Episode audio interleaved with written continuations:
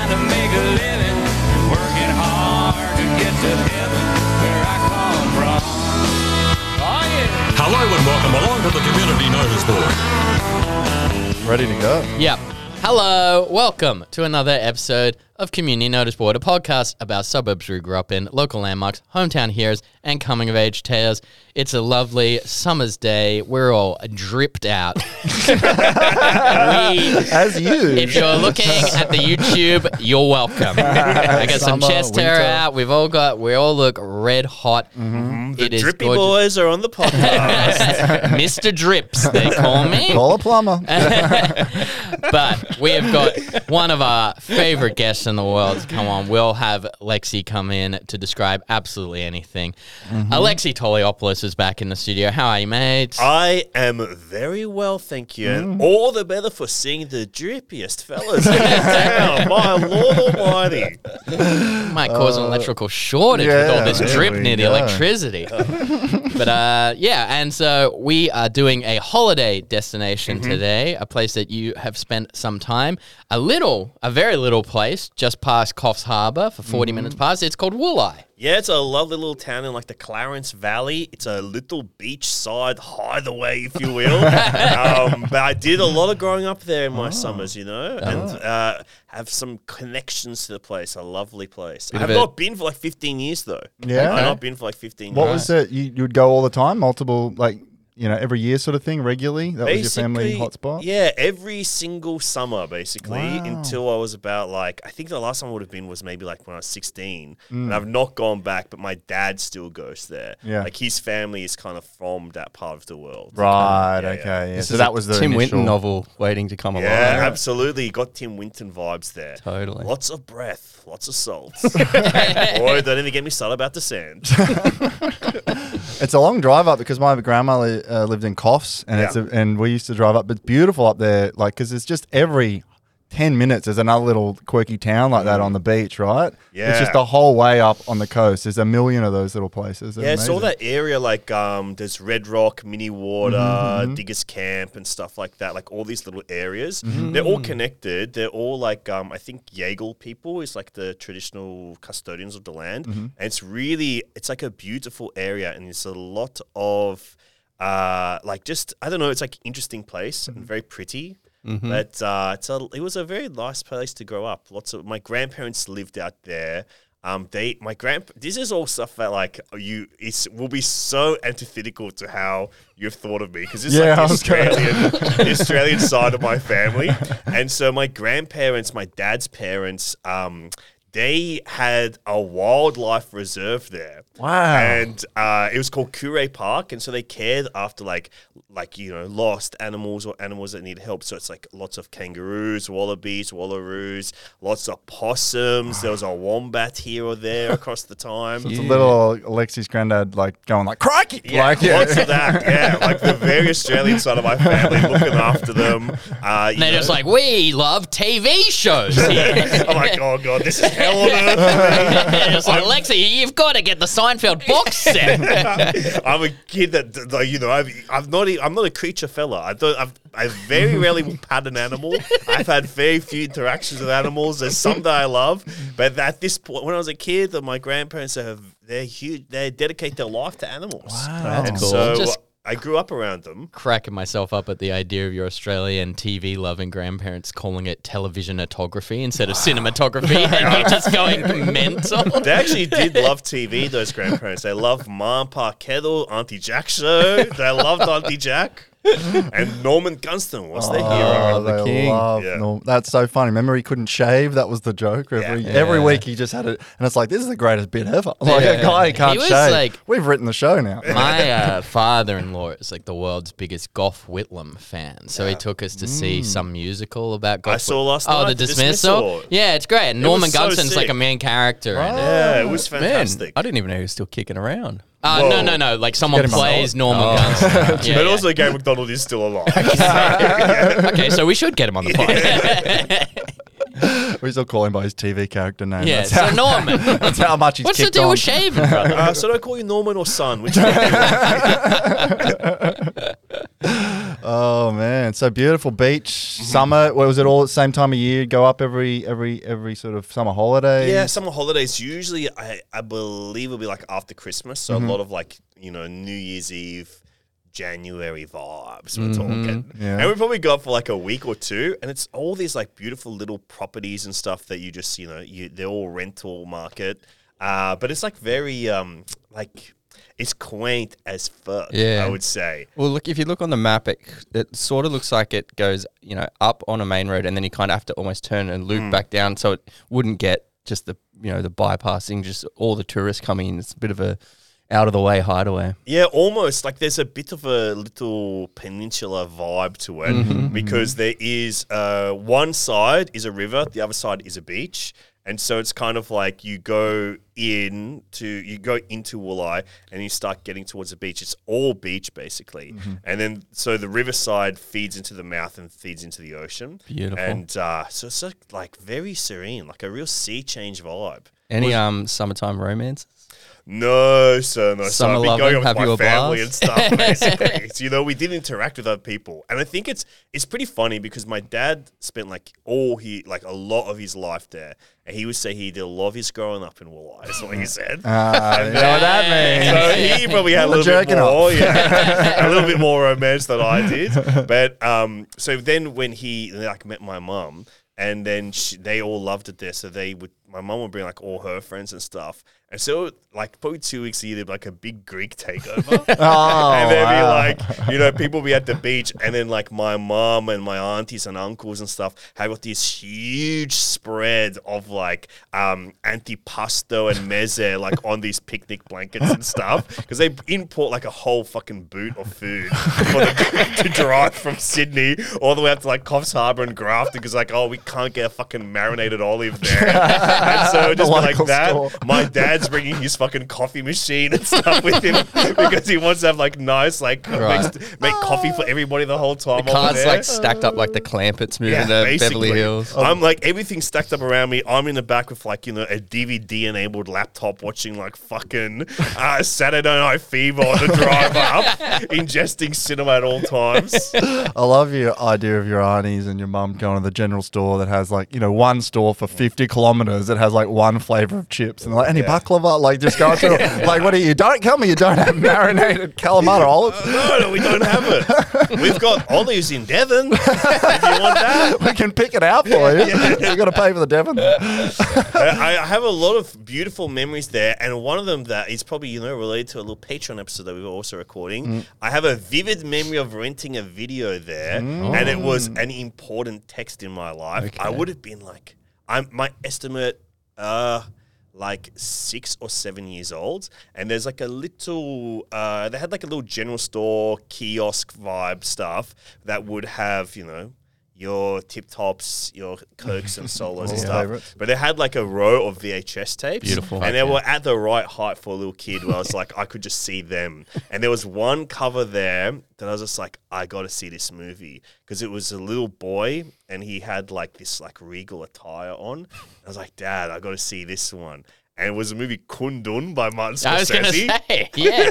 and it was like the first. I mean, obviously, it's the first Scorsese movie. I didn't see fucking Goodfellas before it came out, but I was like six years old. But um, yeah, I saw. I remember watching Kundun, and it like stayed with me so much. Wow. And I've never seen Kundun. It's pretty good. Is it it's good? a nice little movie about faith, about the Dalai Lama. yeah, right. Okay. Is it like appropriate for kids? I guess so. Like you don't see like you know, not it's not like Taxi Driver where it's like Not- you can fuck her in a pussy. you know, so stuff like not that. stabbing the Yeah, Dalai Lama or exactly. someone. Did you think it was going to be a bit of a light-hearted romp? I had no. I think I, you know, I, I was ready for whatever. Yeah. I was ready Bring for it whatever. I never bring preconceptions to cinema, even when I was a little bub. Even When I you was were a- And at this point as well, were you a, a, a budding cinema head, or was this something that kicked it off? I think it would be a little bit of both. Those two categories holding hand in hand throughout my life. When I was always on the bud. The bud was about to burst at any point, but it may have been the seedling that broke it. When you said like a little kid on the cover with robes, in, in my head, I'm like, oh, he's talking about Richie Rich. like very seminal movie He's got for a me. McDonald's in his house. yeah, Of course, not- Scorsese do Richie Rich. I like it. I guess I like that movie too at that time. yeah, okay. You're not sure. I'm like, this is a masterpiece. actually. It's, it's pretty Macaulay interesting. One is all about the wealth. The other one is all about people. And it's up to you to Dennis the decide which Menace one's head. which. You're a Dennis the I Menace like head? Dennis the Menace. Ah. that movie yeah. stunk With though, Walter right? Matthau. no, I Well- loved it too. I'm with Walter you. Matt, movie. any of Walter Matthau, I'm fucking Yeah, just on board. he Him and rocks. Jack Lemmon, just put him in a movie forever. Yeah, we so got a big, funny. we got a big grumpy old man. fan. and number two, it's the better sequel. it's like Terminator. It's better. It's They're even Empire Strikes grumpier. Back with grumpy old men. Yes, and uh, and the Odd Couple, they remade that. Yeah, Ah, they, yeah. were they were That the odd was- couple guys. on movies. Uh, I see, love my uh, odd couple is uh, Matt Perry and uh, Thomas Lennon Thomas Lennon, from wow. the reboot series. And of course, you're Jack Klugman head, aren't you, we'll have our own flavour of the Odd Couple. uh, oh, Coke's peeing. oh, it was nearly early one. So I wanted to, I wanted to ask Lex because Mm-hmm. this was the bit of intel he gave me, and this is uh, kind of what puts uh, Wooli on the map Yes. as a known place. And I hope you guys didn't look into it because I'd like to hear your guesses for what it is because it was very different to what I thought it was when you told me. So have you heard of goanna pulling? It's jerking off. Yeah. yeah, it's a very formative time in my life. I was The pulling the, whole goanna. country uh, yeah. co- coalesces around Wooli to jerk off. the town in base. It's a, it's a beautiful spot. I love Drew's mind. It's A just like, nice crispy tower of lizard rags. Yeah, you rent Kundun and then you masturbate into oblivion. the mayor just pulls a big tissue out of tissue box and I announce commence everybody now I can start the goanna pulling um no I What don't know is I don't know I You assume don't it's so, I mean it's Is it a race doesn't- of yeah some a race sort? sounds like a race but I or That getting- is what I thought it would be. I thought it would be a race with goannas. Maybe they'd have little collars on, or like it would kind of be like a crab racing, the stuff that uh, Friend in Hand does. It is not that. It, it is not really at all that. It it And so I- it's all when you're in Wooli, like I had never seen these before, but then when Jamie asked me like, "Would you want to do the podcast again?" And I was thinking of like other topics, like oh Wooli, and I looked it up. Is the first thing that comes up. I was like, oh my god, I remember that because it always be signs like the annual goanna pulling contest will be here on this day, and I was always like, what is that? My dad was like, mm, it's not for you, mate. Like, we, won't, we won't let you. We won't let you in. But it's just like it's a silly thing. It's silly. Okay. And then I found videos of it. And you did you watch the videos as well? yeah, they're funny. They're crazy, dude. It's great. So this is a compilation of a couple of articles, but uh, so it says you need a brass neck to take on these guys. So basically, so you get okay. almost eye to eye with their rivals. Competitors assume the stance of a lizard before a leather belt and metal strap is looped over their necks, and then they pull Backwards. So yeah, so it's a tug of Tug war, of war with, with your your neck, neck. while you're in the Ah. position of a lizard. Okay. So like you know where you're kind of like it's almost like you're on all fours, but like the way a lizard like their head is up. Yeah, almost yeah, like yeah. if you were like if I said Please do an impression of a seal. You'd like have your your belly like kind almost- of flat to the ground. But I've been waiting for you to say up. that my whole life, Lex. my famous seal impression. just sings kiss from a rose Well, that would like that would really strain your neck, right? I think Like, so. But only these these guys have big meaty Yeah, boys. You got those meaty boys, 100% sleep apnea rate. One of the thickest necks in the world. CPAP machines there flying off the doors. They got every version at the general store. they got one type Yeah. of bread. The home of Resmed in Australia. is why. it's their performance enhancing drug. So uh, yeah, so it's in there? its 20 well when this article was uh, put out it was in its 28th year of official competition. People train for years before flocking to the town to show what they're worth. Two opponents each place their palms behind a white line traced on the board and a referee puts a large leather belt around their heads. As soon as he gives a signal the two contestants must use their upper body strength to pull the other guy past the line and win the game. The competitors are split into two heats of weight. Uh, so man's uh, it's a bunch of different weight and then Huge women. and bigger. Yeah, big fellas, But then large units. it's got under 63 kilos, so it should be Hello. some pretty. Wow. Yeah, so Drew could get. I could get in. Uh, and then women also have a division. It says some contests last seconds, others drag on for minutes. I'm going to say days. Yeah, Wow. Uh, what when- a bad way to spend a couple of afternoons. then there's a little profile of one of the champions. When he moved to Wooli back in 1995, Wayne Tank Phillips. oh, the, the shudders through the community when Wayne Tank Phillips turned up. I probably have met this guy. It's a very small place. Yeah. He didn't need much convincing to have a go in the Goanna Pulling Championships after finding out what it was. He said, I'm from Melbourne. I'd never even heard of Goanna, Goanna Pulling. He's six foot one and 145 My kilos. God, he Oh was my. born for this. Yeah. He said, when I was 12, I was already a foot bigger and a foot wider than anyone else my age. I played AFL, and when I go hard, I go hard. Oh, Uh, Wayne. his footy mates compared him to a German army tank, earning him the nickname Tank. Wow. Uh, Weird to specify German. Okay, Okay, that's a Some Nazi dodgy views as well. Hey, please don't call me Panzer, please. My friends call me Luftwaffe. Uh, not surprisingly, even without preparation, Tank came second in the men's heavyweight division, his first time. Since then, he's improved his technique and has taken out the title three times, finishing second most other years. This year, 37 year old Wayne has decided to hang up his hat, but not his whistle. I've been refereeing the championships for years as well, and I'm still doing that, says the former champion and now Goanna pulling expert. While Wayne is refereeing, running commentary will be delivered by John Horn, the, lo- the popular local MC who has called the event for all but four years since the titles were first held in 1985. Talking to John, who knows just about everyone in town, so you might have met this guy too, because I think he's a big fixture around. It becomes What's his clear- name, sorry? Uh, John Horn. John Horn. So he's local MC, they called him that. It's like a small beachside town and he's the MC for the town. Yeah. Doing a lot of, he's the town crier. Did yeah, yeah, that's what I mean. It's like, what? There's a guy with a bell ding-a-linging telling you who's won the Goanna contest. Talking to John, who knows just about everyone in town, it becomes clear why he's a successful MC. As he points out, I never stop talking. There are different events going on everywhere, and you have to continuously tell people what's happening. You can't stop and leave people wondering what's going on. Uh, the now 70 year old walks to keep himself fit, and locals will confirm he talks and talks, presumably to keep his voice in shape for the big event. The one day in the year John is quiet is the day after the festival. yes, after talking into a microphone for six odd hours straight, I always lose my voice and can't talk the next day. I thought he would be like, much to contemplate. it's a solemn day of reflection after the Goanna pull. Yeah. Like, I, I hate to, you know, jump too far ahead, but uh, perhaps my retirement plan is going to take me over this job. Yeah.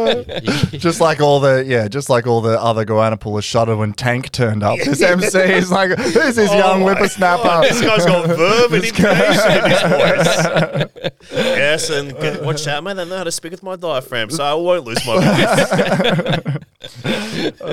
Um, so basically, the event it started as like a casual contest. Now it's a huge thing, and it's called the Australian Goanna Pulling Championships uh, on a specially built Goanna mound. And then they have some other competitions like sprinting, brick carrying races. Boring. we gotta, we gotta pad out the day. But if you if you come there as an MC, you got to start with wood chop and work your way up. yeah, no one a wood job. Yeah. You can't do sprinting. Uh, it's not the Olympics. Man, the difference is they're still tied around each other's necks. Yeah, I'd watch that. Yeah, that's a bit more interesting. Uh, the kiddies all get bags of lollies for their prizes, Oh, but go. In the men's national championship, the winner gets 500 buckaroos. Whoa. That ain't bad. That is exciting. And so now, yeah, Tank has vacated his crown. I think in 2017 or 18 they cancelled it because there was an Oh. article about like, not. I don't know if they cancelled it forever. It might be back, but there was an article where Tank was like, "I'm sad because of this." Oh no, no. And I like, "Tank, Tank. brother." What? Wow, Because tank full of before tears. COVID. Yeah, but they were ready for it. they were like, I hear there's this lab in Wuhan. I thought you were gonna say like they all heard or like it was. no, a, I think it might have been. It could have been extreme weather, maybe. imagine the town chiropractor's like, oh, I love this shit. Yeah, you know, yeah, every yeah. year. But it, mu- that's obviously the only town in Australia that does this. It's just a silly local thing that happened to. Silly. There's a Bacon cool, Isle. like, I did kind of uh, You started li- a little fight club league in Marrickville. Yeah, yeah, yeah. After Going reading it. pulling. Yeah. They're doing it with my dog and my baby. I always win. Way up.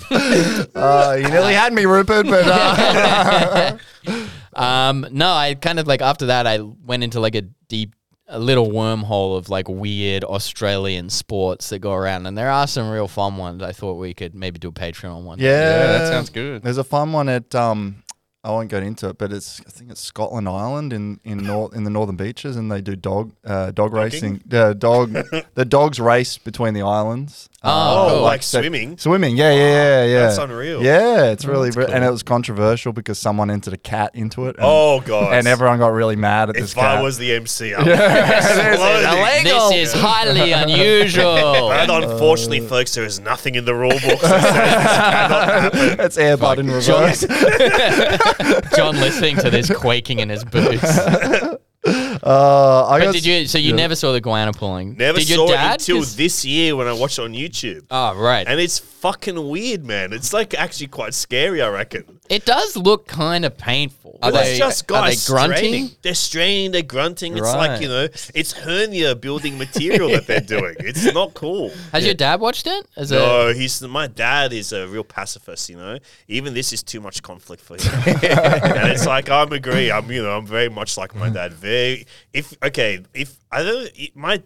Uh, like a lot of people probably describe me as like uh, cute, I guess. My dad is way cuter than me. Like he's very sweet, gentle fella. He um loves tickling, and Uh, but the thing with my dad, you cannot tickle him unless he has had strawberries, which he's allergic to, and then you can tickle him. And so that's how I It's would. like a fucking that's- character in Final Fantasy game. or something. this is the weirdest. So He's one weakness. That's how I would describe my I dad. show up, if I showed up at your family home with a box of strawberries, he'd be Yeah. like, "Oh fuck, I'm Oh, getting tickled, God. aren't I? He's like, oh boy, here it comes. the tickle monster's here." But he's a very sweet gentleman. So Has it's, uh, your dad ever met Caution's dad? I feel like I got a similar, Oh, wow. silly, uh, j- you know, cute dad Yeah, energy. it'd be awesome. They did not get along. That, uh, well, that'd be the odd Grumpy couple, old- right? That'd be the reboot of Grumpy Old Man. Grumpy old man. And you just see Coach's dad leave a big old bowl of strawberries out for him. and that's what wins him back over. Oh, that's very cute. Did you ever go to the bowling club, the Recce club there in Wooli? Absolutely. Chinese? The, the Chinese restaurant, Harry's Chinese Harry's restaurant. Chinese. I've eaten so much delicious food there. It's a great restaurant. It's good. Uh, yeah, it's fantastic. It I would- love I s- old school Australian yeah, Chinese it's places. really delicious. They Can't have beat it. these beautiful like placemats that have um, like cartoon mascots of all the zodiac around it. Ah, so it's like it's like the perfect like bolo Chinese vibes. Like, I would say up the road, the Hawks Leisure Center definitely owes a lot to like that kind. Oh, of Yeah. 100%. that, Yeah. that kind of vibe. Totally. But, Yeah. um, I remember Sang Choi Bao, beautiful there.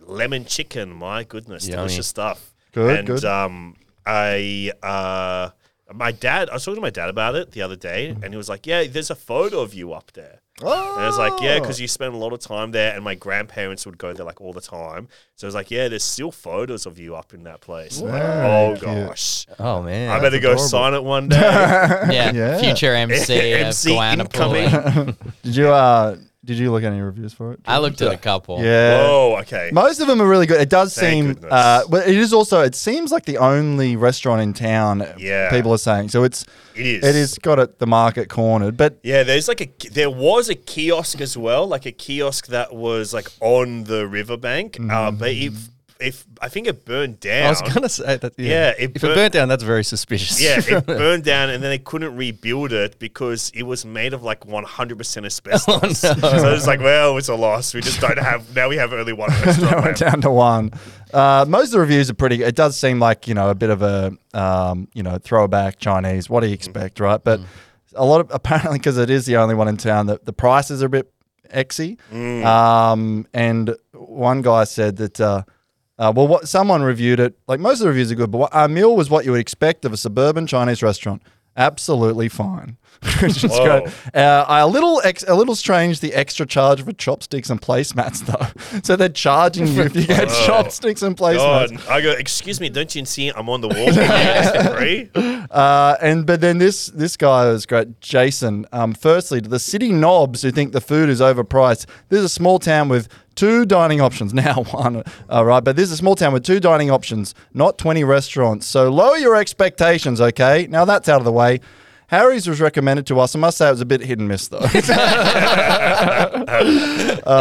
and- that was my favorite one of the bunch. that I yeah, yeah, yeah. So, but most of them are, are, are pretty good and just complaining about. But like, uh, someone's like, I had the sweet corn soup, and that I would avoid that unless you like eating wallpaper paste. In summary, we would go back. so, so I feel like you got one restaurant in town. What are you going to do, right? But it seems like a bit of a local institution. Yeah, institution. the ones I read were all Yeah. very positive. Yeah. People seem to get behind it. People love it. It's like very. Uh, it's a big part of the community. I'd Hell say. yeah. Yeah. I think my dad, when he got remarried, the wedding reception was there. Sick. Yeah. Who was the MC? The local guy. Imagine if it wasn't that guy. Oh man. He's just Yeah. fuming out. They've got me as a 12 year old just going, fucking this guy. Let me get in there. Oh, that's very funny. So that so but that's the only dining option. So then like you you know your family's like got the meze and they're just exactly. like eh yeah. Now who's stupid for bringing all this food up in a car. Exactly. We've got a big 45 kilos of salami here to keep us to keep us in check over the next few weeks. I do have uh, a famous person that holidays there on the regular. oh, Um, well, two people, a couple, uh, Mr. Barnaby Joyce and his, oh my god! What? and his lover, now second wife, Vikki Campion. Oh my god! They fucking So got they- dirty in Wooli. Yeah. Wow, little goanna pulling. and um, just for anyone who is, isn't up to speed, so in 2018, um, Malcolm Turnbull, then Prime Minister, instituted what was called, what was known as the Bonk Ban, Bonk ban. which is just the silliest, like And Australia's yeah, so I didn't have to abide by it, but yeah, solidarity. I'm like, okay, fine, all right, I'll play along. with this nanny state stopping me having sex. um, and me in high school, just like, fine, all right, we can't do it. No All mobile right. phones, and we can't have sex with all the hot. I girls. promise you, I won't fuck my secretary. and that was directly because Barnaby got caught with this Vikki Campion, who was his media advisor, and um, she reveals that she's pregnant, and all these conservative like Nationals members, so she says, were like telling her, trying to pressure her to have an abortion, like just abhorrent oh shit. my gosh! Uh, and then Barnaby himself comes out in the national paper and st- questions the paternity of the kid. oh my lord! Wait till it comes out looking like a beetroot. like, cancel the DNA test. Well, that's the thing as well. Like Vikki Campion is quite good looking. She was 37 I th- or 36 when they got together. He was in his 50s. He looks like a fucking He's beetroot. the He's one of the worst ugliest head. men you'll The ever see. Absolute I always forget rank what. Barnaby Joyce looks like. Let me look it up. Um, I got a couple of videos for you, Kirky. Turn the him red filter off sex your with a woman. Um, and he actually he proposed to Vikki um, while he was on holiday in Wooli. Oh my However, gosh. he obviously maybe he was sick of Harry's or whatever. He he did make the drive to a restaurant called Latitude 30 in Coffs Harbour, Wow. which is out on the No, water. yeah, this guy's not a drip god at all. No, no. it's, it's just dripping from perspiring on his head. yeah. So he said, um, he said he was holiday. He, he was on holiday at Wooli. He wanted to go to Noosa. That was his first Mm. preference, but apparently everyone was booked out, so he went there. Um, Latitude Thirty, by the way, it, it looks like it's it's one of those restaurants. That's because of its position out on the water. It basically that's all it needs. So the food sucks. it's mm, overpriced, and that's all the reviews of people complaining. Wow. And so there was one star from four years ago. Should be called Attitude because the old woman who works there has a bad one. Oh, oh Got him. Um, spicy. Okay. Um, a lot of bad reviews of the place. But anyway, Barnaby's a bit of a known drunk as well. We've mm. covered him a little bit on this pod. Like he's a mm-hmm, bit of mm-hmm. a. He's a piss pot through and through. He's a if you will. yeah. You're bastard, So they say. I'm hearing Trying rumors. to go to heaven. No, the other way about it, that's for sure. Um, and he said, That's really got me. so, Kirky, that shirt is turning into a fucking singlet. This is unbelievable. Oh, I'm my getting hot and bothered. There's, My some, there's some God. drip for you. I'm about to go down. Yeah, I've been doing bench press this week. Um, so this is from his interview in one of, uh, in a newspaper about him proposing to Vikki. She, um, so he goes, she went to the bathroom and I told the guys at the restaurant, I'm gonna propose, and if this works out well, it's gonna be real nice. If it doesn't, I'll join you at the bar for about a day. Oh, And then, I love old blokes like that. It's like, just dude, you said like fucking a hundred words to me just then. I don't even know who the fuck you are. and he goes, um, he waited for most of the other diners to leave before proposing. Um, quote, I waited for most of them to leave in case she said no. rather than being down on one knee, I ended up being down on two. I was saying my prayers. You know, he's doing bits to the fucking journalist. Yeah, this is great. And then God, he's gunning for the MC job. different, Yeah. It's different, between me and Barnaby. and a different newspaper interview about the same thing. He, again, he said that if Campion had said no, quote, I would still be at latitude 30 getting smashed.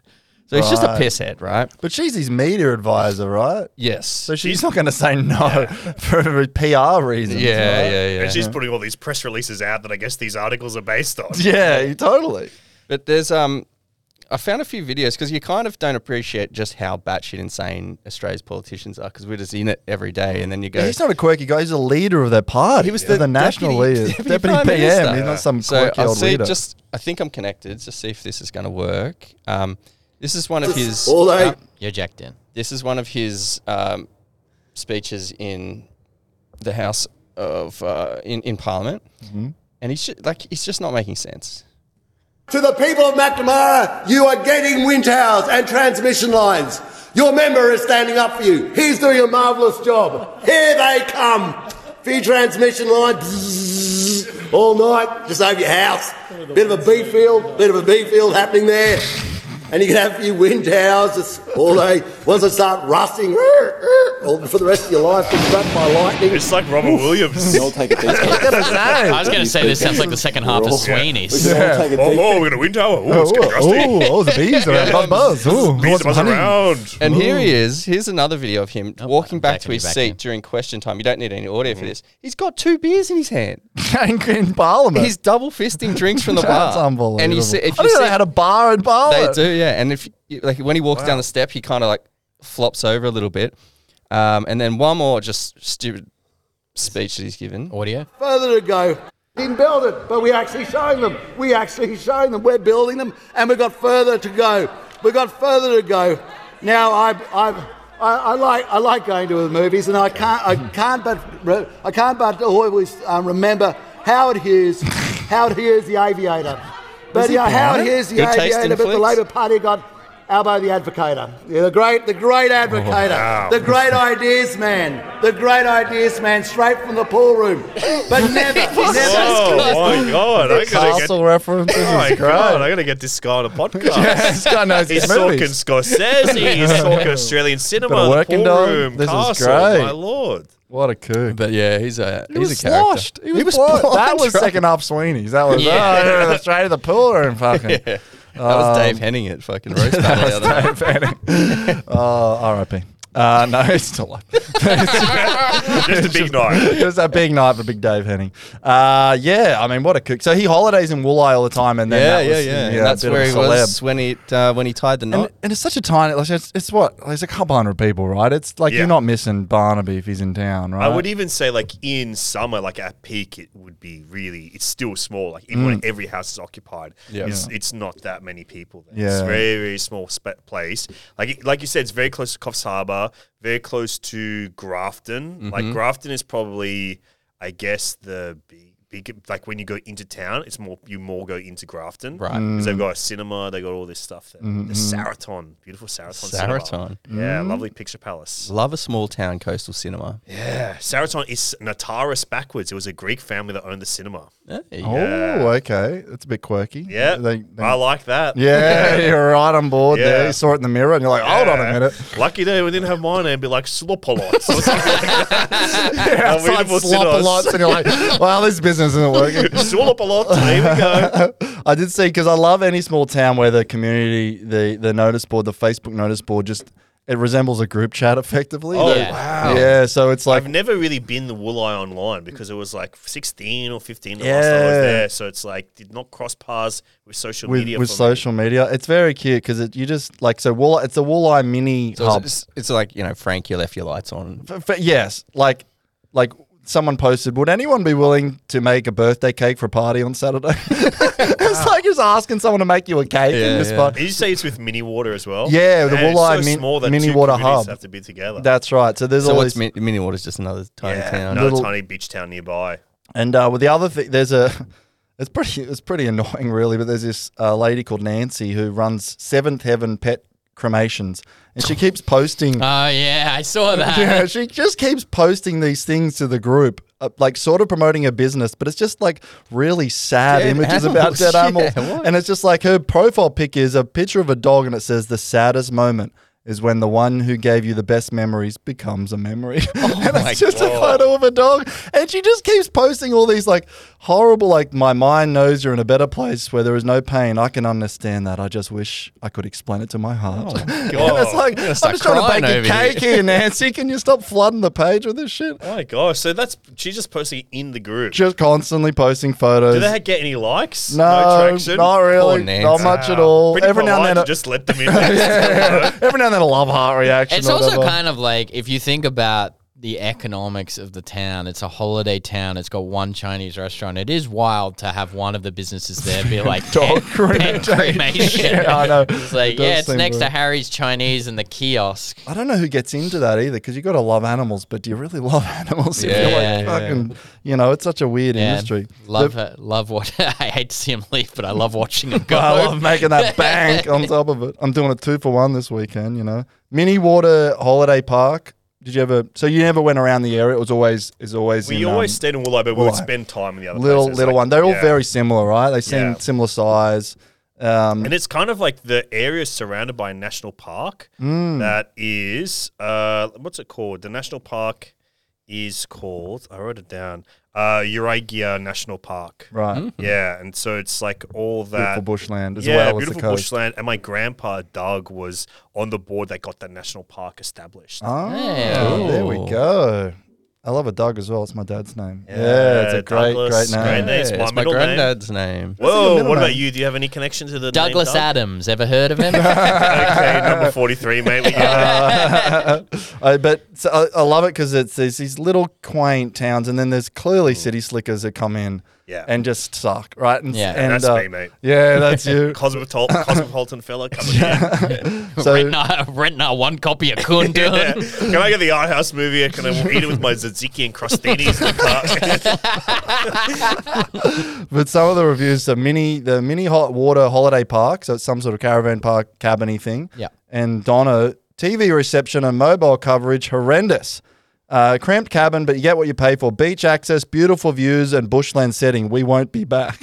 so it's just like complaining about the TV She reception. can't get a mobile but it's phone. just like the best. It's the best g- getaway in the country. Yeah, yeah. yeah. And and then there's this general store with this guy, Mini the, yeah, the Mini.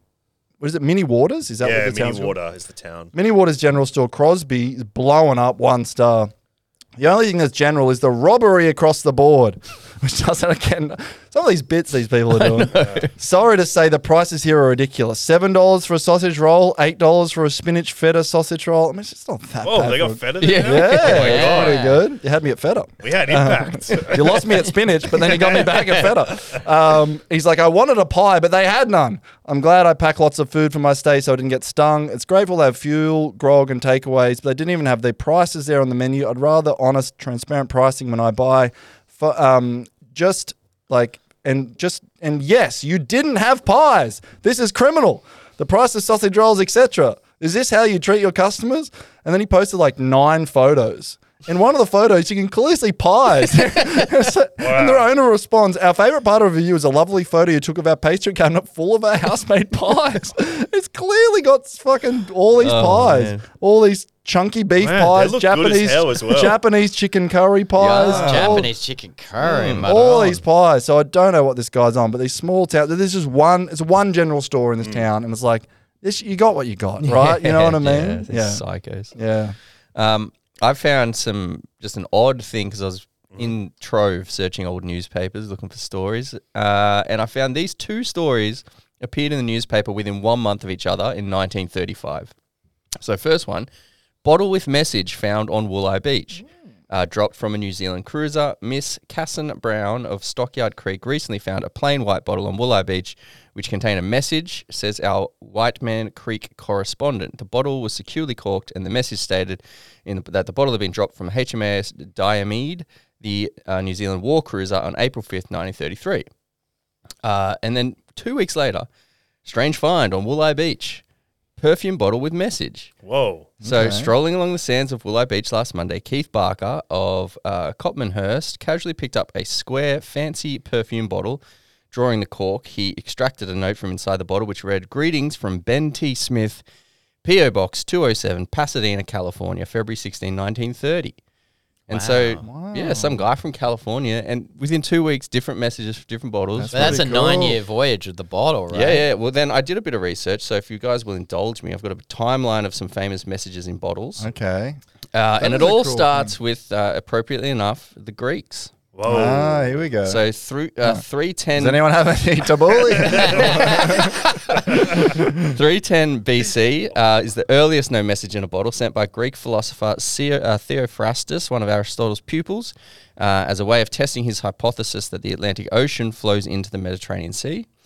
Uh, and then you got the 1500s. Queen Elizabeth appoints a royal uncorker of ocean bottles. That's his title. My gosh. and she makes Pretty the plush gig. How do I apply to this? she makes the unauthorized opening of an ocean bottle a ca- capital crime. Holy Whoa. Can be put to death. Yeah. My God, you Right. get your s- throat slit for like opening a little bottle. And I would just love to like I I picture the guy's got nice gloves on, like Yeah. he looks very fancy. Yeah. Uh, 1913, uh, a message in a bottle that reads "From Titanic, goodbye all." Burke of Glanmire, Cork, washes up in uh, Dunkettle in Ireland. That's come from the, the Titanic, which is pretty scary. Hope so.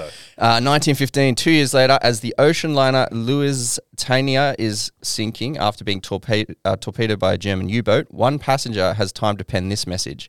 Still on deck with a few people, the last boats have left. We are sinking fast. The end is near. Maybe this note will. So he's writing it as he's as he's dead, basically. Damn. Just- How do you get in the bottle? Yeah, I was gonna say. yeah, I I have no fucking idea. Uh, maybe the pen ran out of ink. Yeah. Um, he's, he's fine. yeah, yeah, he swam to shore. Um, 1999, a bottle is discovered in the River Thames, sent from World War One private Thomas Hughes, who wrote a message for his wife and tossed it in the English Channel as uh, he left to fight France in 1914. He was killed in battle two days later.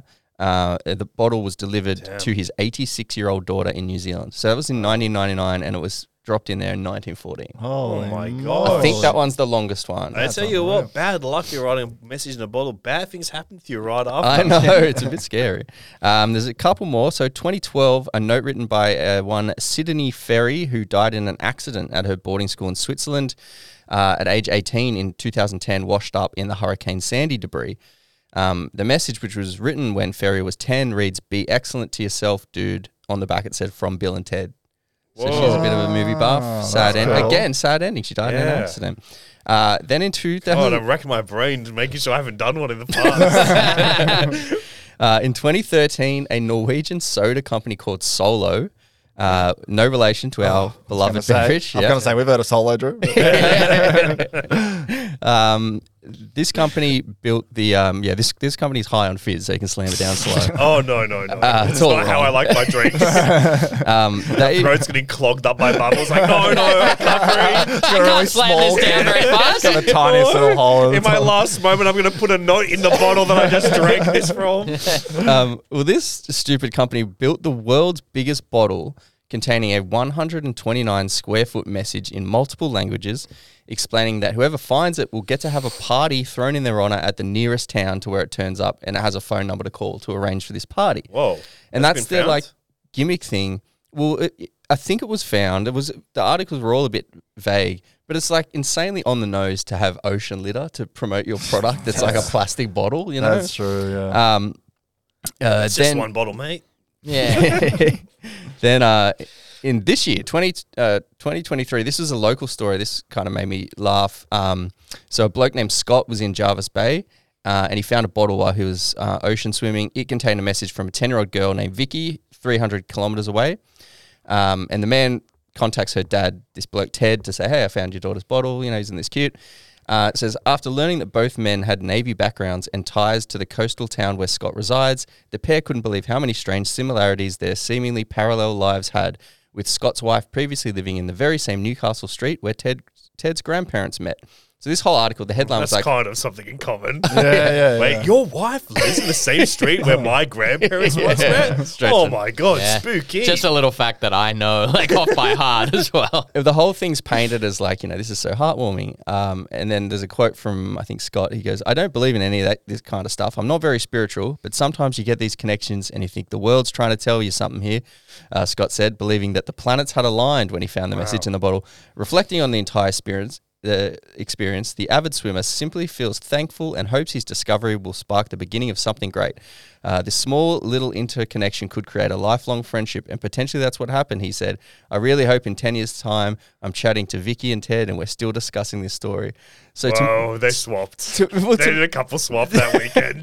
to me, it's a little bit like it starts off nice, but then Scott turns a little bit cable guy. Yeah, I was gonna say. He's Imagine just turning ten up. years later, he's like that bottle. Eh? You know, the guy's like, oh, I gotta get new friends. oh, can you believe it? But yeah, so uh, yeah, I guess if you're listening, avoid sending a message in a bottle, or you know, death will strike well, you down. The email killed it, right? It was popular for a while, and then yeah, but everyone just put things in and just throw it off the off. I mean, there must be like ninety percent of those bottles would just get eaten by a fucking shark or something like that. So many of them wouldn't fucking turn up anyway. I did see a local one. One last story that I had because it, it just caught my eye when I searched. But it wasn't he- he wasn't from all over nearby Yamba. Yeah, Yamba. Um, Yamba. There's a, a Sydney rapper who was born and raised in Yamba. Uh, a guy called one of the best rap names ever, Chillin' at 420. Yeah. yeah, Sydney legalize it. rapper, chilling at 420. He was in the news because he was in Thailand, and he uh, he sort of went live on Instagram while Thai police were raiding his hotel room looking for marijuana. And the article headline is Australian rapper tells followers, I'm fucked in Instagram video as Thai police raid his room to look for marijuana. They can smell weed from our room. I'm low key stressing. Pray for your boy right now. The video is just, he says in the video, Chilling at 420. Chill at Yeah. 420. This is not like you He's at just all. trying to chill in it. In the next video, he shakes his head uh, while the caption reads, Okay, I think I'm fucked. Two Thai police can be seen searching through the rapper's hotel room while speaking on walkie talkies. More than 10 hours went by before um, the guy uh, chilling at 420 became active online again to reveal he'd been at the local police station. That was a fucking close call, bro. Um, he's been saying to one of his friends. The young rapper then filmed the police sitting in his office through the window. Hey, there he is, bro. That's the cunt that locked me up. Blake's friend can be heard here saying while tapping on the glass to get the officer's attention.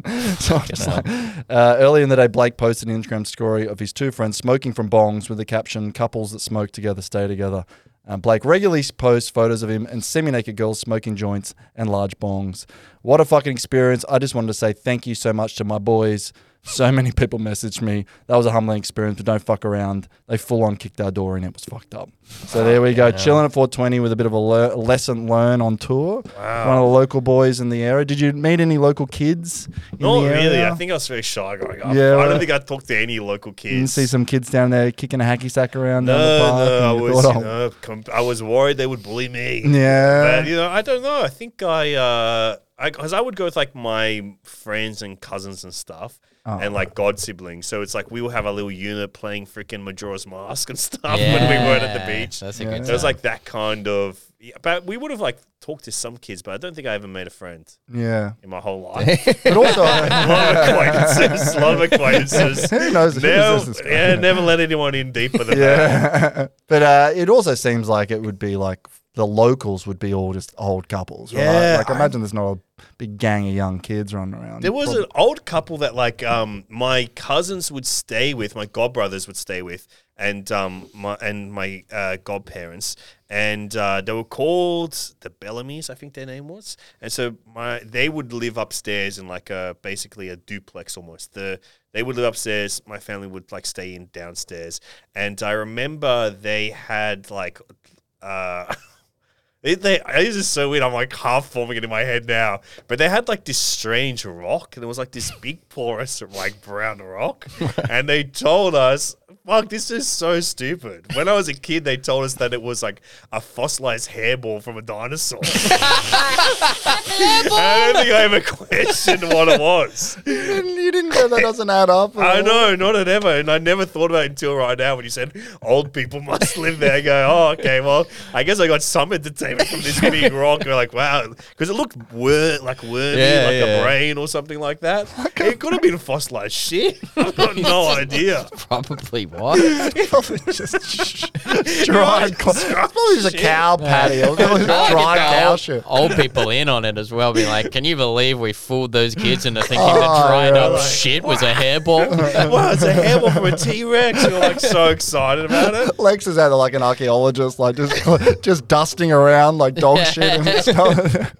oh my uh, god! Lex, you said you had something you wanted to read. Oh about yeah, this Wooli. is this is very interesting. So my dad um, is a human ge- a professor of human geography, which is basically like the study of people and the places they live. So it's kind of halfway between like anthropology, cu- uh, culture studies, but also very much directly related to land. So it's kind of like this pod. Pr- I, I mean, my dad probably would think this pod is some sort of human geography. Sweet, that's great. Okay. Uh, yeah, maybe I don't know. I don't know. Well, but if he, doesn't, I'm fucking bringing a big bowl of strawberries to his house. But he wrote this um this really beautiful passage. Uh, like he's basically dedicated his life to working for and with like indigenous people and indigenous communities in Australia and overseas and stuff. Yeah. Mhm. But a lot of it is to do with like his kind of upbringing there. So this is uh like uh, when he's like a young undergrad and like trying to figure it out, he goes back to the area, um, to this place called Collett's Crossing, which is where I mean, I'll just read his words from it. As an undergraduate, I juggled summer holidays between poorly paid labouring jobs, life on a surfboard, and time spent helping a beloved cousin on his farm on the north coast of New South Wales. One afternoon, after a long morning spent fencing in the heat, my cousin took me to a shallow river crossing named after my great grandfather. My maternal had been early settlers in the region and were deeply implicated in the denuding the landscape and displacing and dispossessing of the country's Yaegl uh, traditional owners. My cousin drove to the river and arranged for the for me to meet him further downstream after spending a little time looking at the old farmstead area. I watched him drive away into the forest and immersed myself in the solitude of this place that, com- that connected me to both family and social history. After an hour or so of contemplation and exploration, I stepped into the river to begin walking to our rendezvous. Within a few steps, however, I found myself unable to move. My legs were paralyzed in the warm, shallow water that was tugging around them as the tide moved seawards. The land asked me who I was. The place had recognized me. Although I thought myself a stranger there, my great grandparents' stories of possession and dispossession of this place had passed to me in childhood stories. At university, I was already studying geography and seeking to respond to the dominant politics of racism, injustice, and dispossession that litter Australian landscapes, and which were already too familiar from my own experience. I had begun to hear other versions of similar stories to those of my own childhood, but not of this place. In accepting the generous mentoring of Joyce Clegg, a Bundjalung elder from Maclean, a little further north, I had begun to hear a different set of stories to those of my grandpa- grandmother's childhood. I was told of the blood that had stained the lands and waters around me, but this place too had stories I had to hear. I stood knee deep in the river, compelled to bear witness to this place. I was compelled to speak out loud to the place that held me, and in the sunlight and warm water, my audience was so much more than more than place. This place was alive with presence and power. There was a place at the edge of the sacred. I spoke to the particular everywhere and every when and here and now and the before and to be of that place and acknowledged my family and the complex stories of belonging, possession and violence that were then beginning and have since continued to motivate my work. I also acknowledge the stories of a local farm the frontier violence it embodied, and the later stories of abandonment, change, and loss. I spoke of the things I was doing in my studies, in my political activity, in my heart, to move my own story beyond the history of racist violence that I was beginning to understand, framed my family history in this place, and I acknowledged that if that was not enough, I would accept the judgment of this place and whatever that might imply. And the place listened. Cicadas and birds chorused around me. A slight breeze moved the branches of casuarina trees along the banks. The outgoing tide pulled at my legs, and I could not and I could not move. But slowly the place allowed me to move. I stepped forward, having been heard and both released and held by that place, and have endeavored to do so ever since. This is not a story I've told often. More than 30 years after the experience, however, it remains raw and compelling moment for me. It defines a rational explanation, but it was real. My Aboriginal colleagues with whom I've occasionally discussed it nod in a simple affirmation that a truth has been spoken and that I am perhaps a little more comprehensible to them than before. Whatever happened at that place, my own place in the world, my own sense of place and connections to country were changed as a consequence. In this moment, I was opened to a landscape of being, belonging, and responsibility in a way uh, that revealed my stories as partial and self defensively partisan. In that long and continuing fragment of time and place, I began my preparation to accept and work towards understanding uh, ideas of ethical availability and the priority of one's responsibility to to the other. Yeah, Wow. yeah, it's Beautiful beautiful. Alright. little passage. Yeah. Is So that, it's- f- for- is that from like a memoir or something that he wrote? No, it was for like a chapter in a book about human geography. Wow. And so it was um it's it's very interesting because he talked about how it was a very unconventional thing to write about, like write about personal experience like that. And he talked about how uh, in doing so, like to reframe geography into an understanding of spirit and mm. stuff. And mm. so he would showed it to like his, mm. you know, collaborators and like colleagues, and they were all just like, "Whoa, this is like a game changer." Yeah. So like, That's yeah, unreal, man. Yeah, pretty that cool. great. And now he's like, cool. he got like an OAM like a couple of weeks ago. Oh. oh. like wow. his um services to Indigenous Holy people of Australia. moly. Yeah. Impressive Oh, guy. Papa Alexei. Yeah, he's a pretty cool guy. Richard, Yeah. Dr. Richard Howitt. Look him up. guys. Dr. Cool Richard guy. Howitt. Well, I've got another funny Chinese review.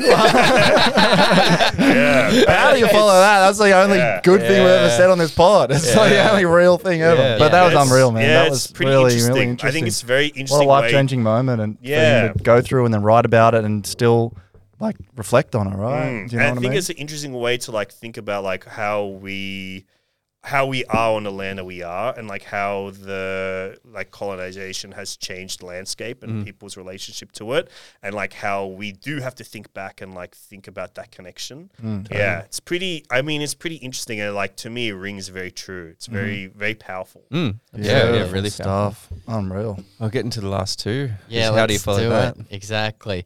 Uh, Lex, if someone says, "Oh baby, I've got a car full of meze and I'm coming to Wooli for a day," what do I do? What do I see morning, afternoon, and night? What's the itinerary you give them? You know what? I would probably say start your morning in the river.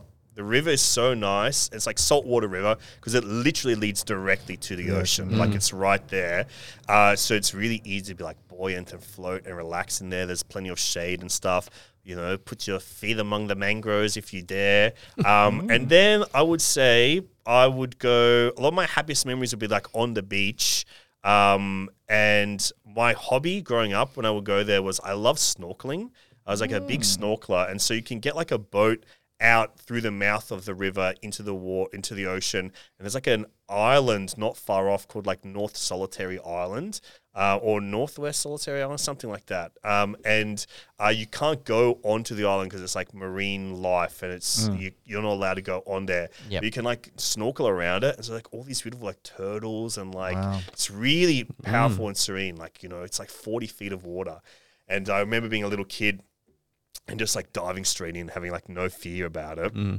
Uh, and I probably was wearing a no fear jumper at that era as well. Um, but then uh, I would come back. You have lunch at Harry's at the Chinese restaurant. That'd be Sure. fantastic. And then the other thing that I really loved doing was um, we would go like pippying, which is Oh, like yeah. when Yeah. you you know pippy is Yeah, like the yeah, little yeah. mollusk. And you get Um, the, like grandma would do that. um, Yeah. it's like a sucks them up, right? Yeah, Like, there's a yeah. yabby. It's a yabby, uh, Yeah. a yabby pool or something Yeah. like that. A, ya- and uh, it's like a big Yabby suction pool. tube. Where like, you can competition s- competing yeah. with Goanna Pool. you can suck yabbies out of the ground. Yeah, Um, but it would be like we would go uh, pipping. So when the the like fingers of the sea, like the waves would come in and out, like you put your, Your hands down feet and your hands, you Yeah, I like dig down. Yeah. And so then I would get, I would probably get heaps of pippies from doing that and make like a big old pasta or something. Shit, Wow. You know, that would probably be what I do for my Gorgeous. for my Beautiful. afternoon. Then you know, now I'd love a glass of beer. Yeah. and then Yeah. go back into the river as the sun goes down. This is like Unreal. an Anthony Bourdain episode. you know? yeah, absolutely. One of my guys, and probably would have loved the spread that my parents would have put together on those picnics. Unreal. Yeah, That's I would awesome. love that. Okay, and the final question, I guess because you hadn't lived there, I'll uh, Mm-hmm. say, uh, with uh, the biggest success that you have achieved and all the money in the world, can you see yourself? that to me more. Uh, okay, so you got podcasts Okay. and the Patreons. wow. They're Chapo Trap House level Whoa, okay.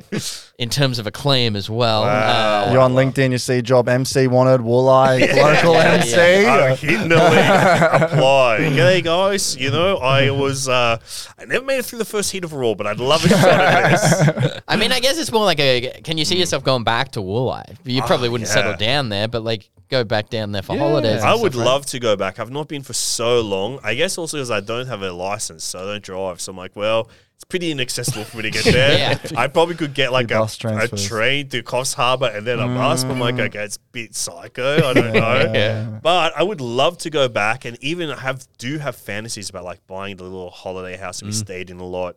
And just like living there as I die, um, that final year of my life. I often fantasize about what I will be like to die. and fucking rest. My final resting place. But yeah, I mean, even Cam James and I've been talking about like we should just go because I think he had been there as well for like. There's a weird amount of people that know the area. Like, Yeah. um, Zoe Coombs Marr grew up in Grafton, so she like Ah. knows Wooli and has been there. So it's a weird. Right. You, you always find strange people. We'll probably get a few messages from doing this podcast Yeah. about people knowing the place. Yeah. Um, I would love to. I think it's one of the most. It's such a spectacular place and so beautiful, and I feel a lot of connection there. Like to continue on from like what my dad had written.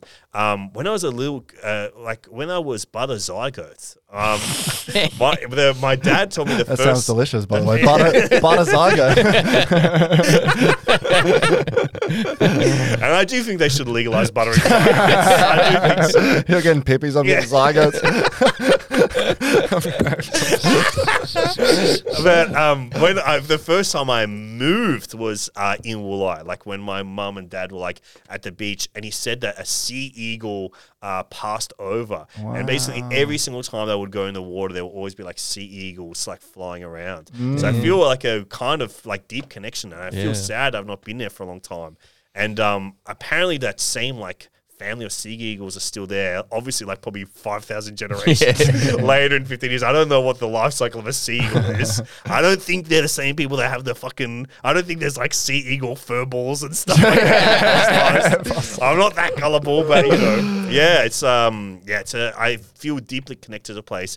I miss it very much. I would love to go back to. Wollongong. Well, like I tell you, back. it's on my list now. Oh, I yeah, wanna, let's drive. You I'm driving? Take, oh take man, me. I'll drive. Yeah. I'll bring the love meze. You take the. You I'll take the wheel. Oh, right. beautiful stuff, Lex. What are you plugging, mate? What's going on with you? Oh, good lord! Um, you can check out uh, Cam James. and I do a s- uh, popular culture podcast called Special Features. Great uh, pod. We just did the top seven Martin Scorsese movies in Yes. honor of Killer of the Flower Moon, and no, Kundun did not make the list. Richie Rich? Unfortunately, No. yeah, Richie Rich. Richie Rich came in at number eight. Yeah, Special mention. yeah special mention on the special features. So that's the podcast Cam James and I host. Hell yeah. Beautiful stuff. And what are we plugging, Just Jamie? the Patreon. Yeah, join Patreon, up. baby, at five dollars a month gets you two bonus episodes a month, and, And we're about to record one now. We're about to record one with Alexei Toliopoulos himself that will come out a few weeks after this episode. What's Dare we say what it will be? yeah, we should. It will because it'll be about a topic dear to all of our Mm-hmm. hearts, especially Alexei's. We're going to be talking about video stores, Yes. baby. Hell yeah. A big part of my enlarged heart is dedicated to video stores. Totally. It's going to be awesome. gonna be Uh, fun. Apart from that, keep hitting us up on social media. We love hearing from you. Uh, you can watch the full video of the apps on YouTube. We also sell merch at, that you can get through the link in our Instagram And I'll bio. send you this photo of Jamie with his shirt half undone. Oh, that's Uh, a Patreon. That's a Patreon Put it only. behind a paywall. And I think Jamie looks so hot today. He looks Thank you. Very very hot. It is good. worth it. If you want to fucking do a little goanna pull on yourself, like, get behind that Yeah, paywall. maybe a little pippy sucker. But Sucking my pippy. Oh, good lord. We have a good time when we hang out, oh, boys. Oh, it's We fun, we should do man. this all the time. Can We I be on the should. fourth member? Oh, Yes. no, no, we'll just kick her off. all right, we Thanks, will see you everyone. next week. Bye. Bye.